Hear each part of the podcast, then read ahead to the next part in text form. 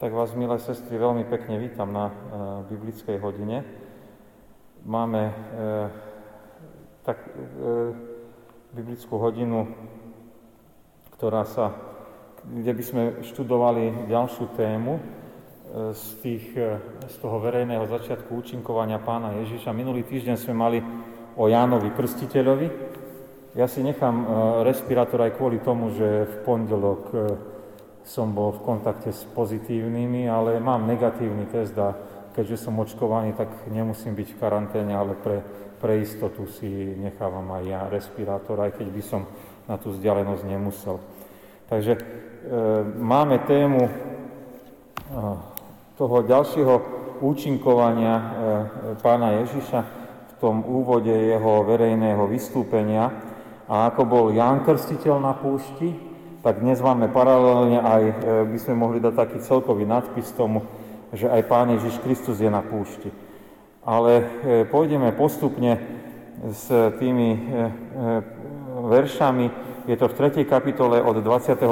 verša až do 4. kapitoly do verša číslo 13. No ale skôr ako budeme čítať písmo sväté a vysvetľovať si ho, tak sa pomodlíme a vložme sa do Božej milosti. Pane Ježiši Kriste, z celého srdca Ti ďakujeme za túto biblickú hodinu. Ďakujeme Ti za to, že ešte sa môžeme stále stretnúť, aj napriek tomu, že situácia je čím ďalej vážnejšia aj v našom okrese.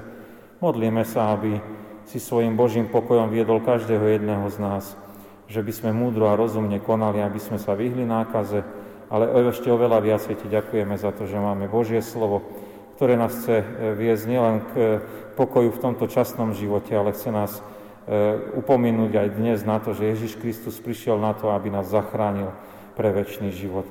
A z toho sa my dnes aj tešíme a radujeme a chceme to tak aj vnímať a prežívať pri tom Božom slove. Do Tvojej milosti sa kladieme aj na tento večer, aby si nás viedol a požehnával Duchom Svätým. Amen.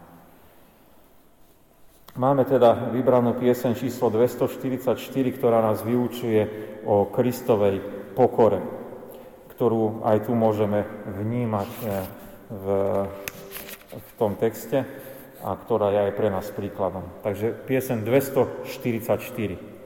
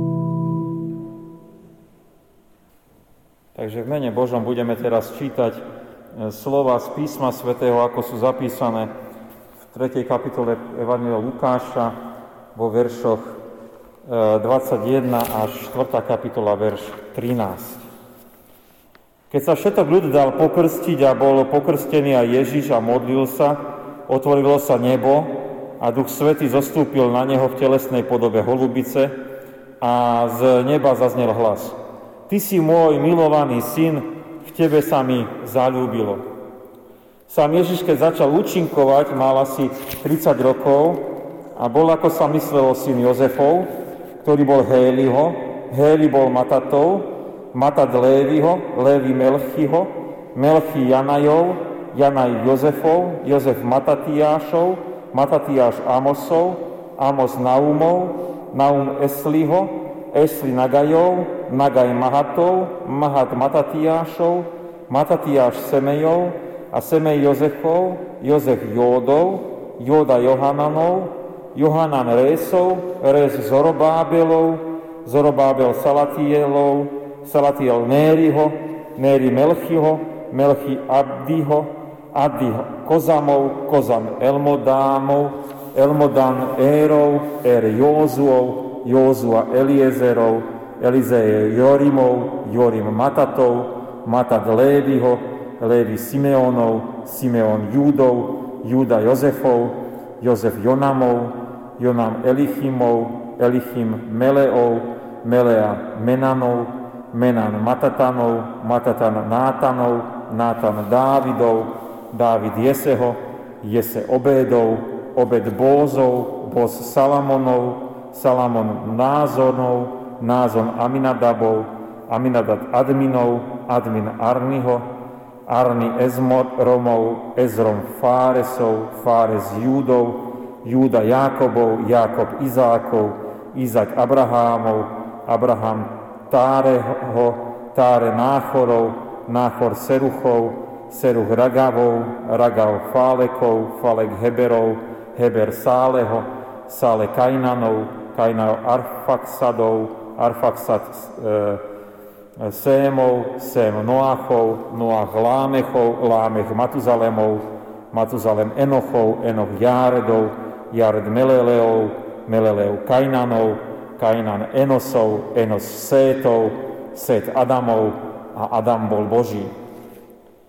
Ježiš plný Ducha Svätého vrátil sa od Jordánu a Duch vodil ho po púšti 40 dní, kde ho diabol pokúšal.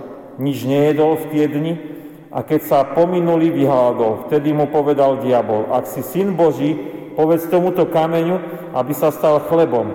Ale Ježiš mu povedal: Napísané je, nie samým chlebom žiť bude človek, ale každým slovom Božím.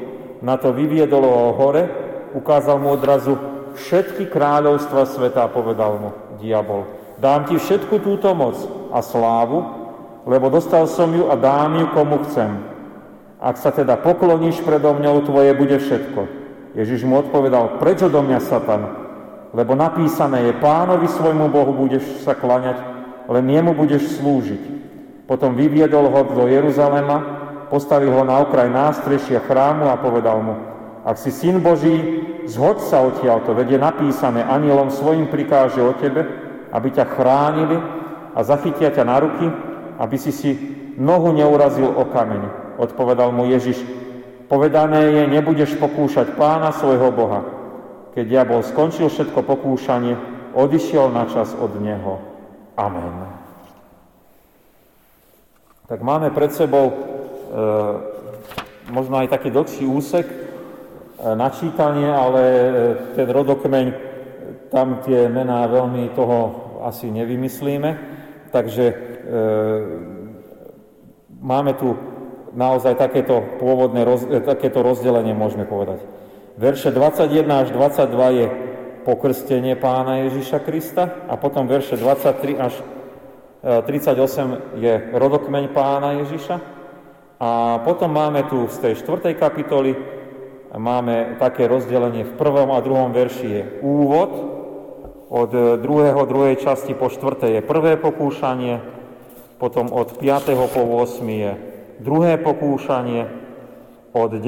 po 12. je tretie pokúšanie, a od 13. verša je záver. To je ten 13. verš.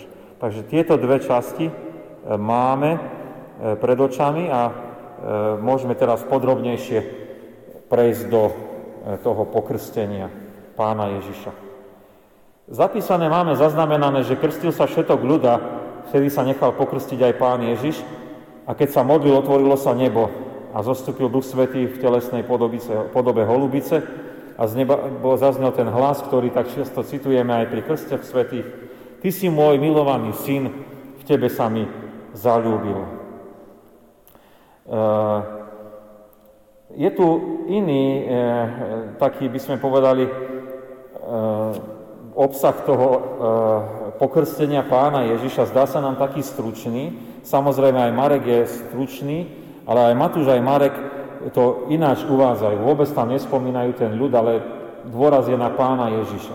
Ale to je napísané, ako keby bol Ježiš jeden z toho ľudu, ktorý sa tiež prišiel dať pokrstiť.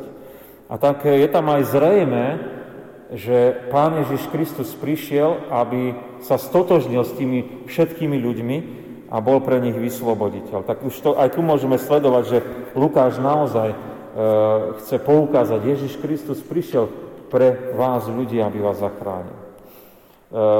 Nechal sa Kristus pokrstiť, možno z tých výkladov, ktoré sme už počuli na službách Božích, tomu rozumieme a vieme, že prečo to urobil, tak len pre opakovanie, on nemusel ísť na ten krst, lebo to bol krst pokáňa z hriechov, on nemal hriechov, on nepotreboval sa dať krstiť, ale urobil to kvôli nám, lebo sa stotožnil s nami aj v tej našej hriešnej prirodzenosti a povedal, preto som prišiel, aby som vás zachránil z hriechu a preto sa aj stotožňujem s tým hriechom, aby som ho mohol z vás z toho vykúpiť. Takže prečo? Preto sa nechal pomodliť. Iní evangelisti neuvádzajú aj to slovo, že on sa modlil, ale tu Lukáš opäť zdôrazňuje, že aké je veľmi dôležité to spojenie v tej Svätej Trojici medzi Bohom Otcom a Duchom Svätým a Ježišom Kristom, ktorý aj keď je v telesnej obmedzenosti, tak používa to, čo my ľudia máme na to, aby sme sa mohli spojiť s Pánom Bohom, a to je modlitba. Teda modlitba je veľmi dôležitá, lebo ako keby uvoľnila tie nebeské mocnosti a mohol sa tam prejaviť aj Duch Svätý, aj nebeský Otec.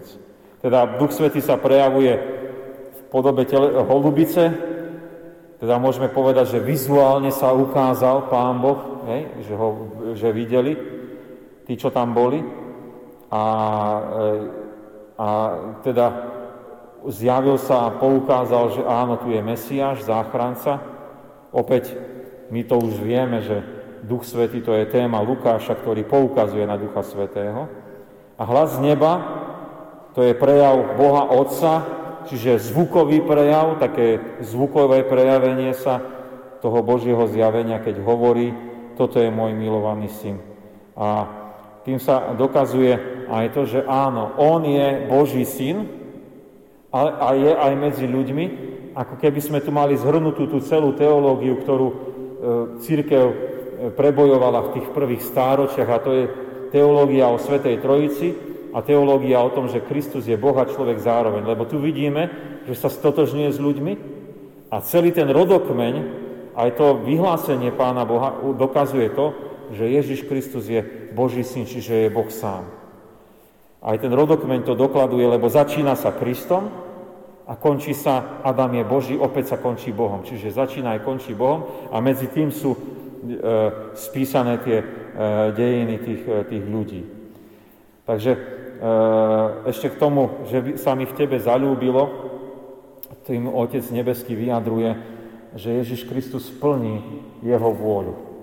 Čiže tá príprava tých 30 rokov, kým vystúpil, a teraz už sa aj tedy plnil a teraz ju naplňuje, že začína verejne pôsobiť a prišiel ako spasiteľ. Hej? Plní Božiu vôľu a Pán Boh má v tomto zaľúbenie. Krásne je tu vyjadrená aj tá Svätá Trojica, tak veľmi jednoducho pri tomto krste svetom. Kristus tam je, Duch Svätý tam je, Otec nebeský tam je.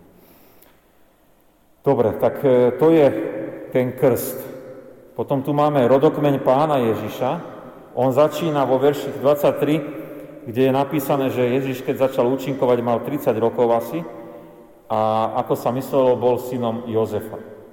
A potom je vymenovaný ten rodokmeň od Jozefa až po Adama. Hej? To sú verše 23 až 38. 30 rokov na verejné účinkovanie, to je zvláštny, približne 30 rokov mal, to je zvláštne číslo, prečo práve 30. Tí, čo skúmajú písmo, tak vyskúmali a povedali, že aj kráľ Dávid, keď začal kráľovať, mal 30 rokov. Čiže ako keby sa to odkazovalo, že áno, Ježiš Kristus už je zrelý a môže verejne účinkovať. Myslelo sa, že je synom Jozefov, čiže také spojenie tu máme. Takže vtedy to bolo bežné a tým bolo asi aj vyjadrené, že Jozef nebol otcom pána Ježiša, my to vieme. Ale aj Lukáš to zapisuje, že Jozef nebol vlastným otcom pána Ježiša, ale si ho vlastne ako adoptoval. A to bolo vtedy bežné, že si adoptovali či už v židovskej spoločnosti alebo v rímskej spoločnosti aj úplne cudzie deti za vlastné a tie prevzali potom aj všetko to, čo adoptovaný syn môže mať, čiže aj tie rodinné väzby, aj majetkové väzby. Čiže Jozef sa stal Ježiš sa stal súčasťou Jozefovej rodiny a preto tu môže byť aj uvádzaný ten jeho rodokmeň, lebo on sa stal jeho súčasťou tým, že ho Jozef prijal za svojho. Takže ten rodokmeň. Samozrejme, tie niektoré mená sú spomenulé tu. Je rozdiel medzi rodokmeňom použitým u Matúša a rodokmeňom použitým u Lukáša. Mnohí vyčítajú kresťanom, že no pozrite sa, máte tu dva rôzne rodokmene, ako vy môžete dôverovať, že ten Ježiš naozaj bol a že takto existoval. Snažili sa to teológovia aj vysvetliť, že jeden rodokmeň je po Márii, druhý je po Jozefovi. U Matúša podľa Márie, u Lukáša podľa Jozefa, ale ani to celkom nesedí. Takže tie odpovede sú momentálne, ako nad tým rozmýšľajú tí, čo vykladajú písmo sväté, tak hovoria, že skôr ide o to, že Matúš predstavil Ježiša Krista ako toho, ktorý prišiel zo židovského národa. Lebo Matúš písal pre židovských veriacich. A Lukáš píše pre všetkých veriacich a preto ide až ku Adamovi, lebo v Adamovi sme zahrnutí všetci. Hej? Takže preto je tu aj taký rozdiel, že Lukáš kladie inde dôraz a Matúš kladie inde dôraz a je tam aj to, že naozaj aj pri písaní tých rodokmeňov aj v staroveku boli ozaj rozdielne, by sme povedali, ako také tradície, ktoré zachovali ten rodokmeň a nie vždy všetky tie mená sa zhodovali. Skôr išlo o tú podstatu, že kto je na tom začiatku, hej, alebo kto je ten najdôležitejší. Takže tento rodokmeň nám zdôrazňuje naozaj tú Božiu podstatu Pána Ježiša, ako keby zdôraznil toto. Toto je môj milovaný syn, ktorý sa mi zalúbilo, čiže od Pána Boha k Pánovi Ježišovi. Ale na druhej strane je tam aj to, že sú tam menovaní tie všetky ľudské rody a tým pádom je Ježiš Kristus aj spasiteľ ľudí a všetkých ľudí, nie len židovského národa.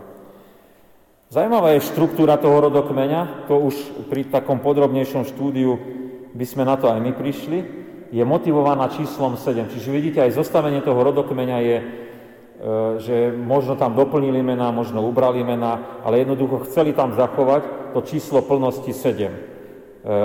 A aj Lukáš ho chcel zachovať.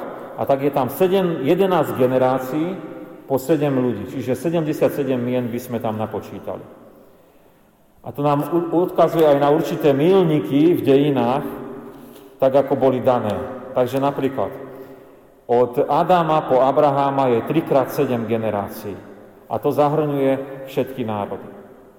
Potom od Abraháma po Dávida je 2x7 generácií, čiže to nám zase zdôrazňuje, že Ježiš Kristus je kráľ, lebo Dávid sa stal kráľom. Od Dávida po babylonské zajatie je zase 3x7 generácií a to nám hovorí o tom, že ako hriech ničí ľudí. A potom od zajatia po Ježiša Krista, to je 3x7 generácií, to je opäť poukaz na to, že Pán Boh chce ten hriech a to odpadnutie vyriešiť. A chce dať záchranu.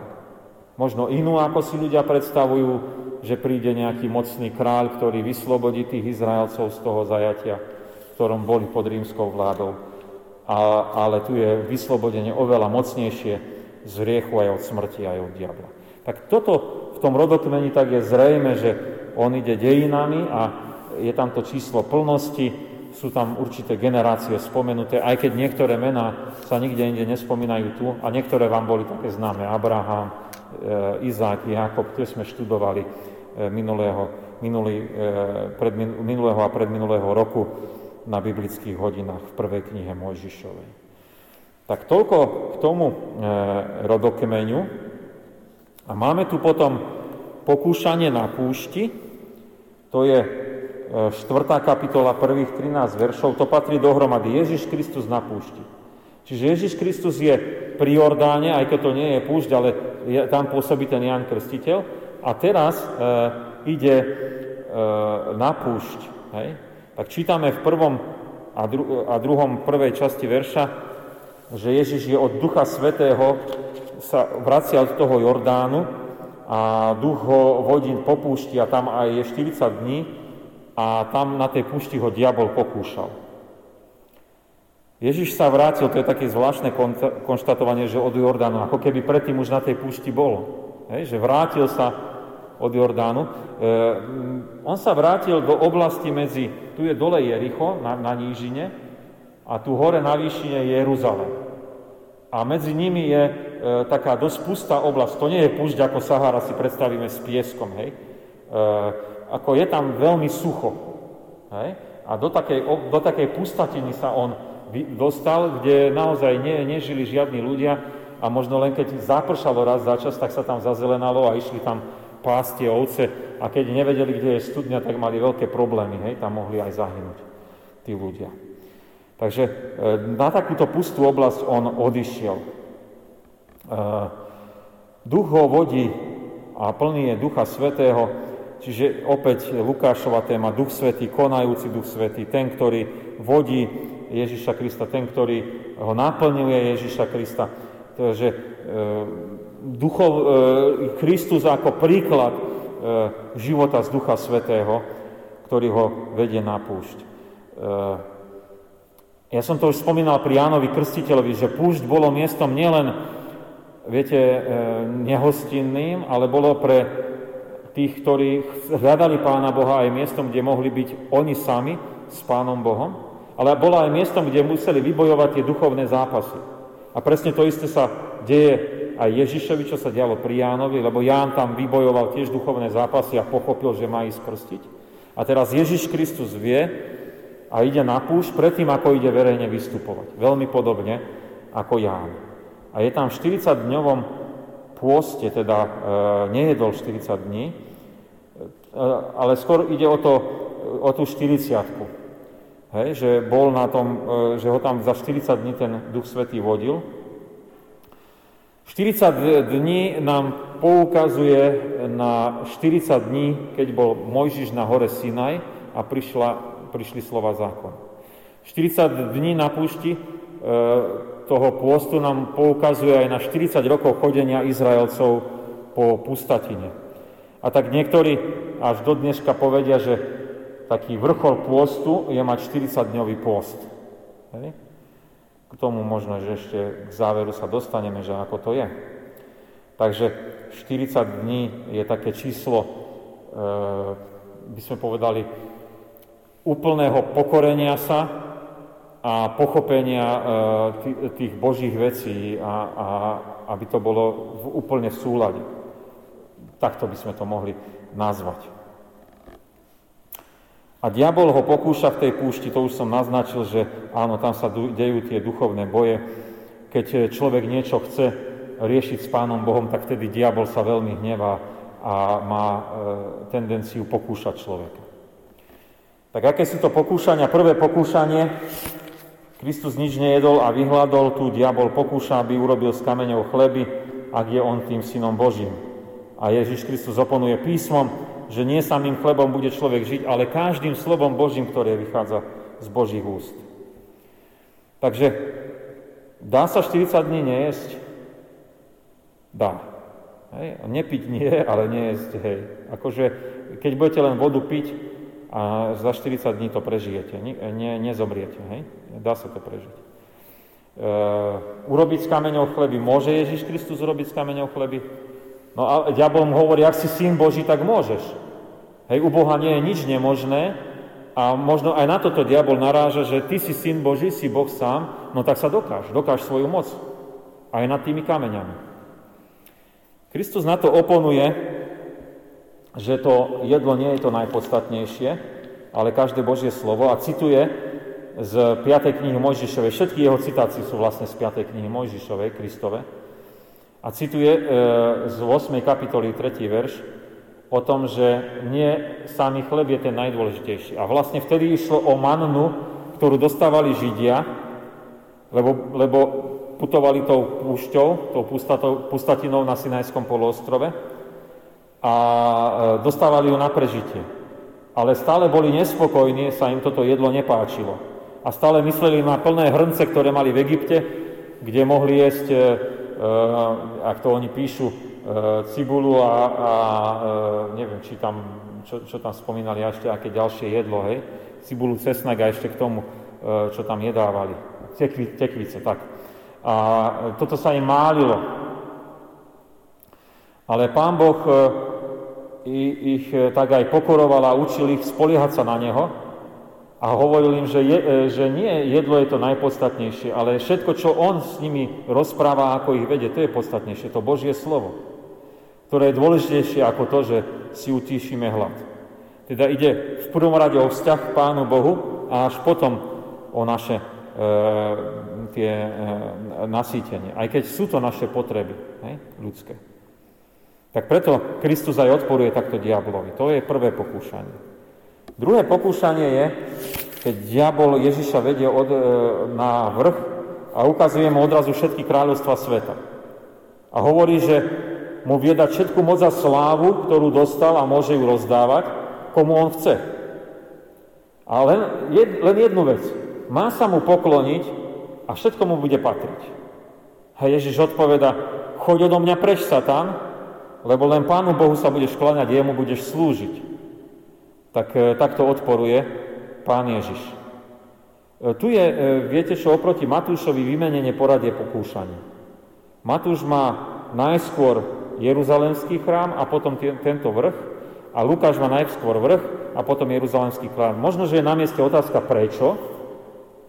Keď čítame Bibliu, tak niekedy sa zamýšľame aj nad takýmito otázkami. Je tu také vysvetlenie, že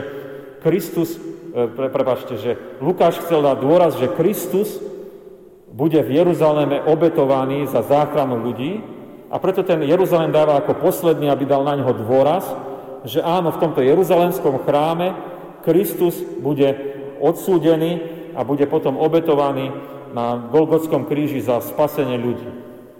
Hej, že tam sa v tom Jeruzaleme, ten Jeruzalém je podstatný pre Lukáša.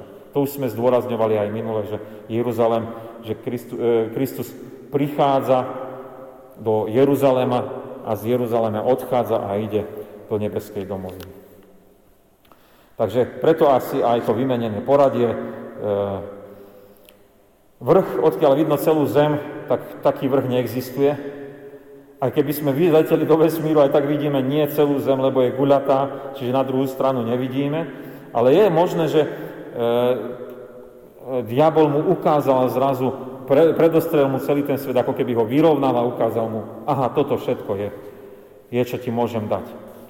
Myslí si, že tomu vládne.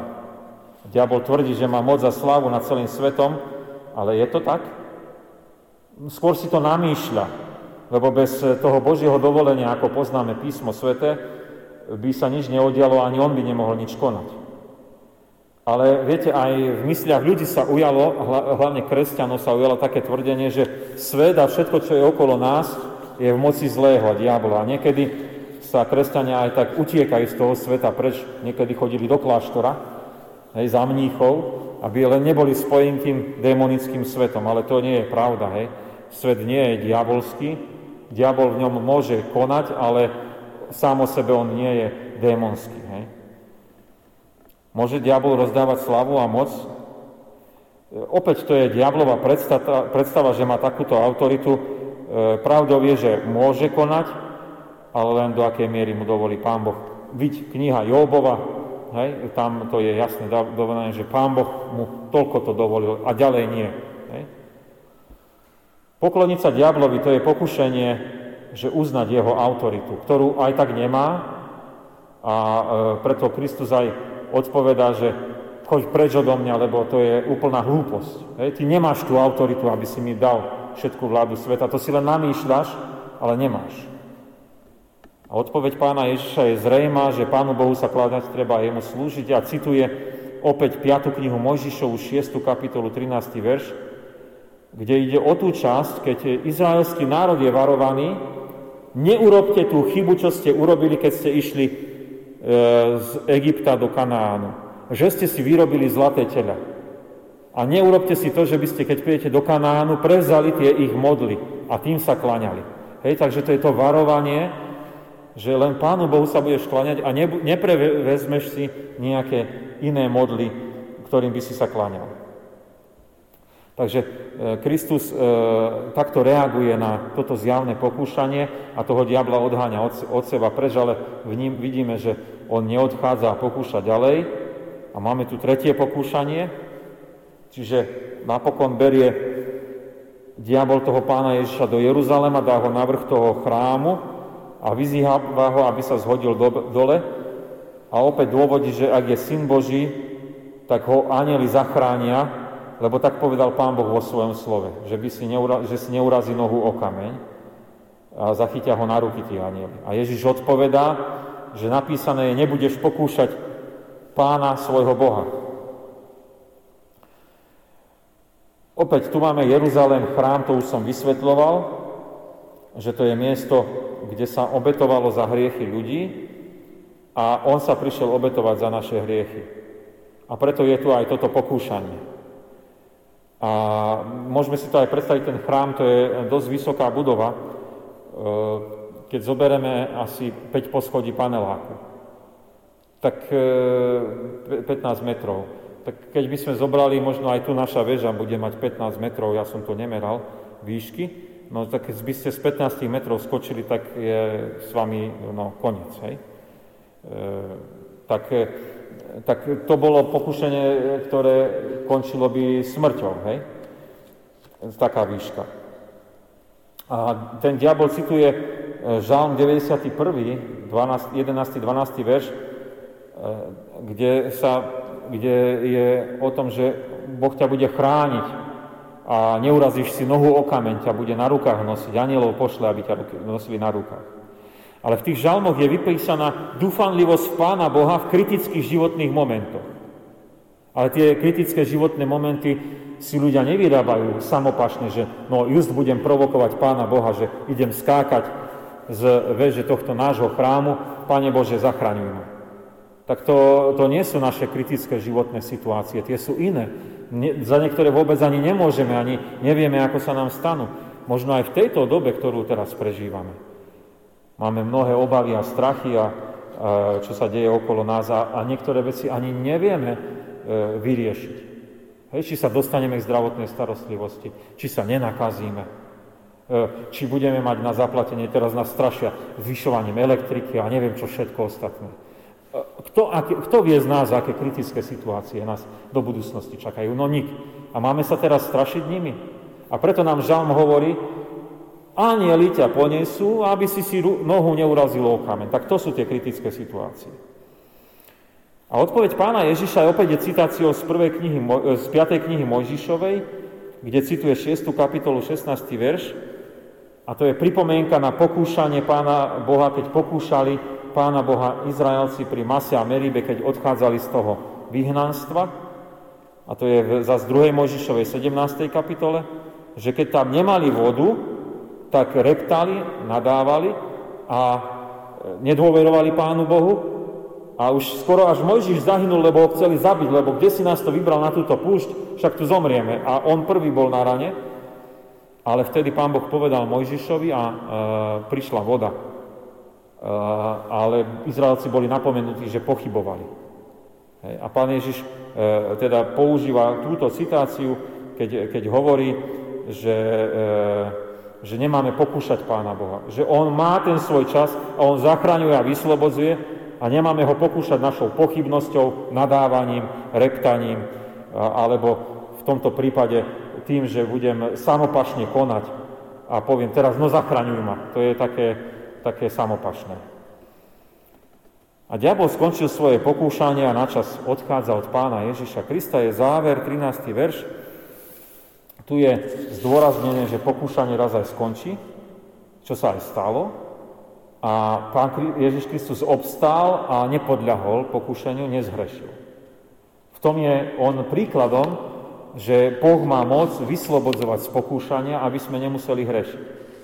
A načas odchádza, čiže na aký čas, no nevieme presne, ale keby sme tak zobrali, že či ešte potom niekedy diabol prichádzal a Ježiša Krista pokúšal, mohli by sme povedať, však Peter mu povedal, Pane, to sa ti nesmie spať, nechod do Jeruzalema. A Kristus mu hovorí, chod za mňa, Satán.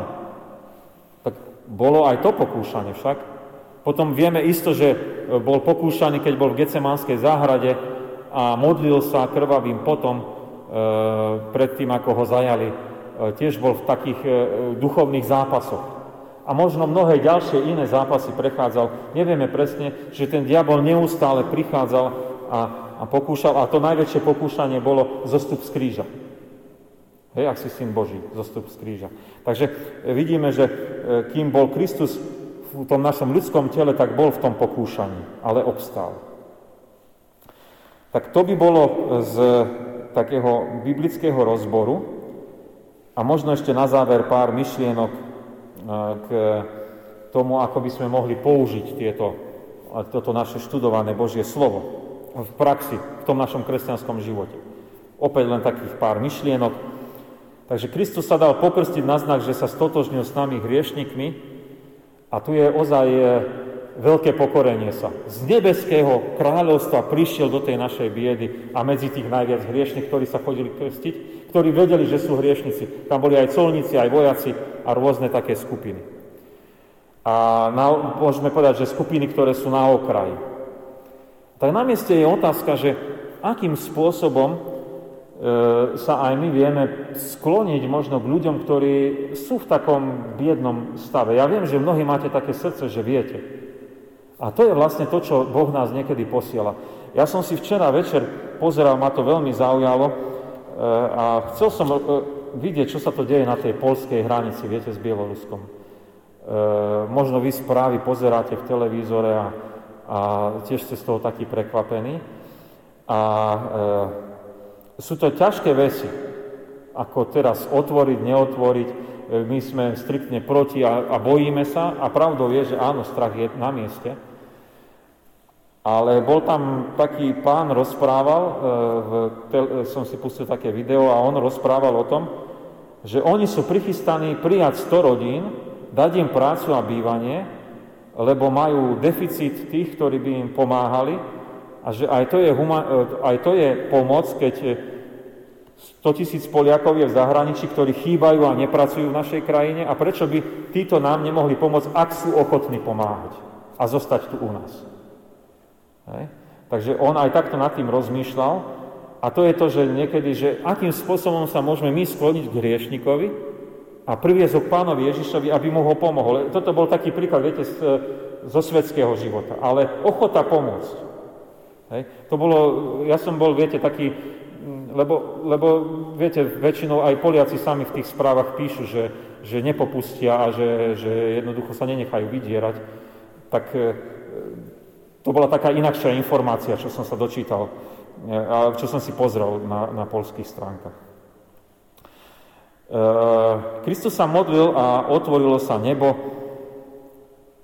Modlitby, ja to budem mať aj v nedeľnej kázni, modlitba. Viete, keď sa modlíme, otvárajú sa nebeské mocnosti. A to platí do dnešnej doby. Takže keď aj sa modlíme, neochabujme. Hej? Je to veľmi, veľmi dôležité a je to súčasťou kresťanského života a Pán Boh chce s nami komunikovať. Svätá Trojica, my nemusíme pochybovať o Svätej Trojici. Nezabudnime na to, tu máme krásne vysvetlenie, jednoduché, keby nás jehovisti spochybňovali. Alebo nejaké iné sekty, ktoré neuznávajú, že Pán Boh je Otec, Syn aj Duch Svätý, tak tu máme krásne vysvetlenie. Ako nepotrebujete sa s nimi sporiť, lebo oni si aj tak pôjdu svoju pesničku, ale jednoducho tu to máme krásne, jednoducho, priamo. Duch Svätý, osoba Ducha Svätého, jedna veľká téma, čo všetko sme sa dozvedeli a môžeme zažívať s Duchom Svätým, ale ten obraz holubice, viete, my máme holubicu, možno keď nám tu špinila na kostole ako zviera, ktoré nemáme veľmi radi. Ale keď zoberieme z tej biblickej reči, ona bola, ktorá donesla olivovú ratolesť Noáchovi a on vedel, že už má otvoriť koráb. Čiže holubica ako posol mieru, hej? Ako pokoja. Tak takto to berme. Hej? Duch Svätý, ktorý prináša pokoj, riešenia, hej? Múdrosť. A ináč holuby sú veľmi múdre. To som sa dozvedel z biológie. Dobre. Hlas z neba o milovanom synovi, ktorom je Božie zasľúbenie. Čiže v Svätej Trojici je láska, je tam zaľúbenie, Duch Svätý, Otec, Syn Boží. A táto Božia láska, tá Svätá Trojica, jej láska chce byť vyliatá aj medzi nás. To je tak krásne, že keď naozaj aj často citujeme pri krste svetom, Ty si môj milovaný syn, moja milovaná sestra, v tebe mám zaľúbenie, pre teba som prišiel, som ťa zachrániť. Tak ako keby nám hovoril Pán Boh. Pán Ježiš Kristus začal účinkovať ako kráľ a spasiteľ, ako Boh a človek zároveň. Opäť nemusíme pochybovať o tom, že Kristus je Boh, že Kristus je aj jeden z nás. A to je to nádherné, to čo aj konfirmandov učím, že Pán Ježiš je ten, ktorý má úplnú autoritu Božiu, ale má aj súcit. Čiže sú obidve tieto Božie vlastnosti v ňom vykreslené, ale tie máme od počiatku v Biblii. Lebo Hospodin Boh, Hospodin láskavý a Boh všemohúci stvoril tento zem. Nebola zem, mal veľkú moc urobiť to, ale pre koho ju stvoril? Aby sme tu my mohli žiť. V našom záujme. Nádherné veci. Potom ten rodokmeň je zaujímavý aj v tom, že tam sú vykreslené tie dejiny spásy, čiže Pán Boh nás zachránil všetkých ľudí, nielen židovský národ, tak ako Matúš píše len od Abrahama, ale tu máme od Adama a my sme vlastne v Adamovi všetci schovaní, takže ozaj, a sú tam aj také míľniky, a tak aj my sme jednou súčasťou, aj keď možno naše mená sa zabudnú po stáročiach, ale to nie je podstatné, ale my sme tiež súčasťou toho, že Kristus prišiel zachrániť. A dôležité je, že naše mená budú v Božej pamäti, nie v pamäti ľudstva. Tam je to dôležité, tie dejiny. Dobre, a máme tu ešte z toho pokúšania, ideme ďalej. Duch Svätý viedol na púšť Pána Ježiša do pôstu. Viete, niekedy kresťania túžia a cítime, dačo nám chýba. A ja viem, že aj pre mňa by bolo teraz osobne, asi aj pre vás by bolo veľmi ťažké, že teraz by som sa ja vybral, že na 40 dní niekde do pustatiny, kde by som mal len vodu a išiel, mobily by som nemal a nemali by ste so mnou kontakt a možno by som bol 40 dní preč, ako bol Mojžiš preč od národa, tak neviem, čo všetko by ste si pomysleli, lebo to je vyše 1 mesiaca, tak to by bolo veľmi zvláštne. Ale každopádne, Pán Boh nás tiež pozýva na možno osamelé miesto, kde musíme byť samými, so sebou a s Pánom Bohom a vtedy prichádza aj pokušiteľ, aby nás pokúšal. A niekedy nás vedia aj do toho, aby sme sa postili. Ja neviem, aké máte zdravotné alebo nemáte zdravotné problémy, ale post, ktorý Pán Boh dá na srdce, to je úplne v poriadku. Môžeme sa aj my dnes postiť. Nehovorím, že 40 dní, niekedy to je 1 deň, 2 dní, ako komu je dané. Takže post je jedna veľká vec, ktorú môžeme skúmať, môžeme skúšať tak ako nám Duch Boží dáva na srdce. V tom je sloboda. To nie je, že viete, ako v katolíckej cirkvi v piatok a nie ješ meso. Hej, a to je pôst. Ako z toho si zákon nemôžeme robiť. Potom máme hľadanie Božej prítomnosti a vtedy prichádza diabol, aby pokúšal. A s tým sa často aj ja osobne stretávam, že čím viacej chcem byť pri Pánu Bohu a rozumieť tomu, čo si On praje. A možno, že robiť tie Božie veci, tak tým častejšie prichádzajú aj útoky a pokúšania od toho zlého, od diabla. Viete, zamestná vás, zobereme napríklad tým internetom a začnete čítať správy a už zrazu zistíte, ale večer som mal niečo iné robiť. Hej? Alebo sa zamotáte v nejakej práci, alebo povedzme, vymyslím si, zjete niečo zlé a je vám potom veľmi zle. A pritom ste možno mohli byť v tom pôste a mať pokoj od jedla. Hej? To sú všetko také praktické veci, ktoré sa vám stanú. A isto sa vám stanú. Aj mne sa stávajú. Niečo veľmi človek chce a príde nepokoj do rodiny, s deťmi. Hej? A zrazu ste mimo. Tak to je ten diabol útok, ktorý príde a máme byť na to aj prichystaní.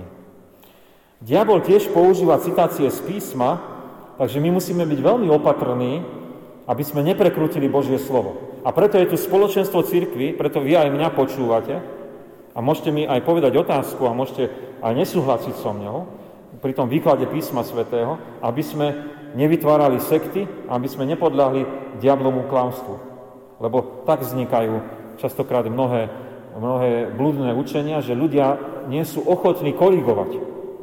Čiže aj najväčší teológ z našich radov, keby tu stál a niekto z nás mu povie, ale naozaj je to tak, ako hovoríš, má povinnosť vrátiť sa k tomu písmu a v spoločenstve cirkvi skúmať, či je to tak.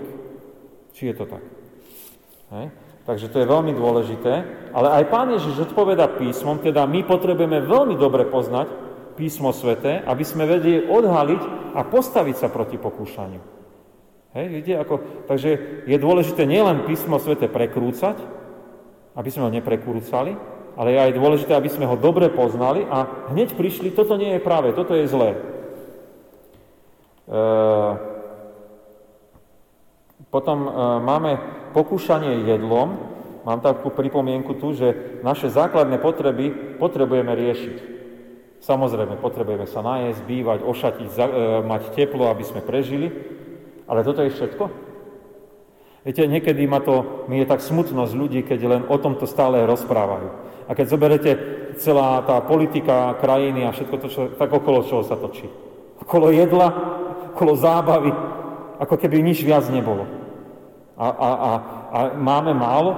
Ja neviem, akože nerozumiem tomu. Aj keď vidím, že už každý si pomaly má 18 rokov, môže kúpiť auto. O tom sme my ani nechyrovali. Ale nebudem to ďalej komentovať, len to nie je všetko. Potom je to ďalšie pokúšanie slávou sveta. To je veľmi nebezpečné, že dostať moc, dostať autoritu. A vidíme, aké to je zhubné. Dneska som sa tiež o tom rozprával, že len v komunálnej politike. Na pohrebe, kým som kráčal hore cintorínom, tak sme sa rozprávali a ozaj, ako je tá komunálna politika tiež presiaknutá. Dostaneš moc a už si robíš svoje kšefty. A to nie je tak buď služobníkom tých ľudí, alebo ich panovníkom. Ale toto ľudia nepochopia, lebo dostanú moc a už to takto funguje. A to je aj problém niekedy aj nás farárov, že máme na starosti cirkevný zbor a to som služobníkom toho cirkevného zboru či panovníkom. A to je to pokušenie diablovo. Ukážem ti moc a dám ti ju, aj keď ju nemám, a my si myslíme, že niečo máme a niečo môžeme. Keď nám Pán Boh nedá, nemáme nič. Tak to je to pokúšanie slávou a mocou. A ďalšie pokúšanie je provokácia Pána Boha, aby zachraňoval. Áno, my vieme, že Pán Boh sa o nás postará. Ale nemáme byť, blázniví. Máme mať hlavu na krku. Máme sedliacky rozmýšľať. Toto je asi to dôležité, možno aj v tejto súčasnej dobe, že zvažovať veci. Hej. čo mnohí už stratili súdny rozum niekedy a hovoria hociaké hlúposti. A ľudia to opakujú. Takže nepokúšať Pána Boha, že budeme hlúposti v živote robiť a povieme si, no tak teraz nás zachráni. Jeruzalém ako centrum spásy, Kristus tam bol a je spasiteľom. A tu je ozaj to dôležité, že pre nás kresťanov, ako nevravím, že teraz musíme ísť na púť do Jeruzalema, ale Kristus je ten najpodstatnejší. On je záchranca. A keď to aj Lukáš zdôrazňuje, tak to nezdôrazňuje samoučelne a neopakuje to neustále dokola samoučelne, ale hovorí to, ako to je najdôležitejšia vec, ktorú ľudia potrebujú poznať a počuť. Nepotrebujú vedieť, že či vieme najlepšie zaspievať tú pieseň, alebo onú pieseň, či vieme najlepšie vysvetľovať to písmo svete, ale ako poznáme Ježiša Krista a ako o ňom rozprávame, čo on, aký nám je vzácny, čo sme prežili na modlitbe, čo sme prežili aj v tej jeho záchrane, v tých momentoch života. A to si potrebujeme zachovávať a o tom rozprávať aj druhým. A diabol načas odišiel, tak môžeme my aj vedieť, že Duch Svätý je mocný, aby sa porátal s tým diablom a keď aj príde pokušenie, tak dáva aj vyslobodenie. Ja na to niekedy zabudnem, potom podľahávam a som potom smutný, že hreším a na druhej strane vždy tak v pokore prosím, Pane Ježiši, tu som zlyhal, prosím, odpusti mi a daj mi vždy Ducha Svätého, aby keď to znova príde, lebo to príde, aby som to zbadal a neupadol. A to každý jeden z nás takto prežívame a môžeme prosiť Pána Ježiša, že choď preč od nás, daj nám pokoj. A Pán Boh je mocný. Na modlitbe to môžeme takto Pánu Bohu dávať. Tak to bolo z tej 3. 4. kapitoly Lukášovho evanjelia. Vidíte, že aj rodokmen je veľmi zaujímavý. Aj samozrejme to pokúšanie na púšti, tam je veľa tých myšlienok, ale môžeme sa modliť, lebo však v modlitbe sme vyzývaní aj tým Božím slovom, aby sme sa modlili, lebo Kristus sa modlil a nebeské mocnosti sa pohybovali alebo konali. Modlíme sa. Ďakujeme Ti, Pane Ježiši Kriste, že Ty si ten Spasiteľ, ktorý prišiel na túto zem, že si Boh a človek zároveň, a že máme pevné svedectvo z písma svätého, že si ten zaľúbený Boží. A ďakujeme Ti, že aj nás chceš takto pozbudzovať a posilňovať. Keď by sme aj sa vydali tou cestou, že ťa chceme viacej poznávať a diabol by na nás ešte viacej útočil, že Ty si ten mocný Boží, ktorý nám pridáš Ducha Svätého, aby sme ako Ty mohli prezrieť to pokúšanie a mohli aj z pravdy písma svätého reagovať. Pane Ježiši Kriste, vždy keď príde na nás pokúšanie, že by sme chceli postaviť to materiálne viacej ako život s Tebou, zavaruj nás. Môže to byť aj to jedlo, môže to byť aj pohodlný život a hocičo iné. My vieme, že si nám veľa toho daroval a Ti ďakujeme a tak daj, aby sme sa v tomto nestratili. Veľmi pekne Ti ďakujeme, že keď nám dáš aj určitú autoritu a posty, daj, aby sme sa z toho nezbláznili a neboli takí šeteční, že si myslíme, že už niečo máme, ale aby sme boli Tvojimi služobníkmi. Veľmi pekne Ti ďakujeme, že aj v tomto nám požehnáš a pomôžeš. A veľmi sme Ti vďační, že nám dáš aj zdravý rozum, aby sme ťa nepokúšali a možno aj v tejto dobe, aby sme mali súdnosť a rozumnosť, ako sa správať, čo konať, kde ísť, kde neísť. A veľmi sme Ti vďační, že aj dnešný večer si nás pozbudil, že sa o nás dobre staráš. A že tak nad nami bdieš, že si ani nohu neurazíme o kameňa, bude len podľa Tvojej svätej vôle. A veľmi sme Ti vďační, že keď aj pre hriech a pre diabolské úskoky hynieme a trápime sa, tak vieme, že Ty nás vyslobodzuješ a vedieš nás k večnému životu. Za to Ti veľmi pekne ďakujeme, že v tom Jeruzaleme sa dokonalo naše vyslobodenie, a my sa na osobu a na dielo Pána Ježiša veľmi spoliehame a ďakujeme Ti, že si k nám taký láskavý, náš Pane Spasiteľu. Amen. Otče náš, ktorý si v nebesiach, posväť sa meno Tvoje, príď kráľovstvo Tvoje, buď vôľa Tvoja, ako v nebi, tak je na zemi. Chlieb náš každodenný daj nám dnes a odpusť nám viny naše, ako aj my odpúšťame vinníkom svojim. Neuvod nás do pokušenia, ale zbav nás zlého, lebo Tvoje je kráľovstvo, i moc, i sláva, na veky. Amen. Sláva Bohu, Otcu, i Synu, i Duchu Svätému, ako bola na počiatku, i teraz, i vždycky, i na veky vekov. Amen. Chcel by som aj oznám povedať, prišli nám stranoscia kalendáre, či už stolový, nástenný, alebo tranovského, takže budú v nedeľu, sme sa rozprávali s pani Chlebovcovou, že budú v nedeľu aj v kostole v zakúpeniu, ale keď by ste chceli, tak môžete si ísť aj na faru kúpiť potom kalendár, hej? A môžete aj povedať ostatným, že už sú k zakúpeniu, lebo poväčšine do kostola nás nechodí tak veľa, ale aby sme to vedeli, že už sú k zakúpeniu kalendáre. A samozrejme aj iná literatúra, keby ste chceli niekomu darček kúpiť nejakú knižku, tak máme naozaj mnohé knižky aj na fare k zakúpeniu, takže môžete si prísť pozrieť. Dobre, tak príjmite apoštolské požehnanie. Pokoj Boží, ktorý prevyšuje každý rozum, dará účastenstvo Ducha Svätého, láska Pána Ježiša Krista, nech je so všetkými vami od teraz až na veky vekov. Amen. A pieseň na večernú, ktorú som vybral, máme číslo 431.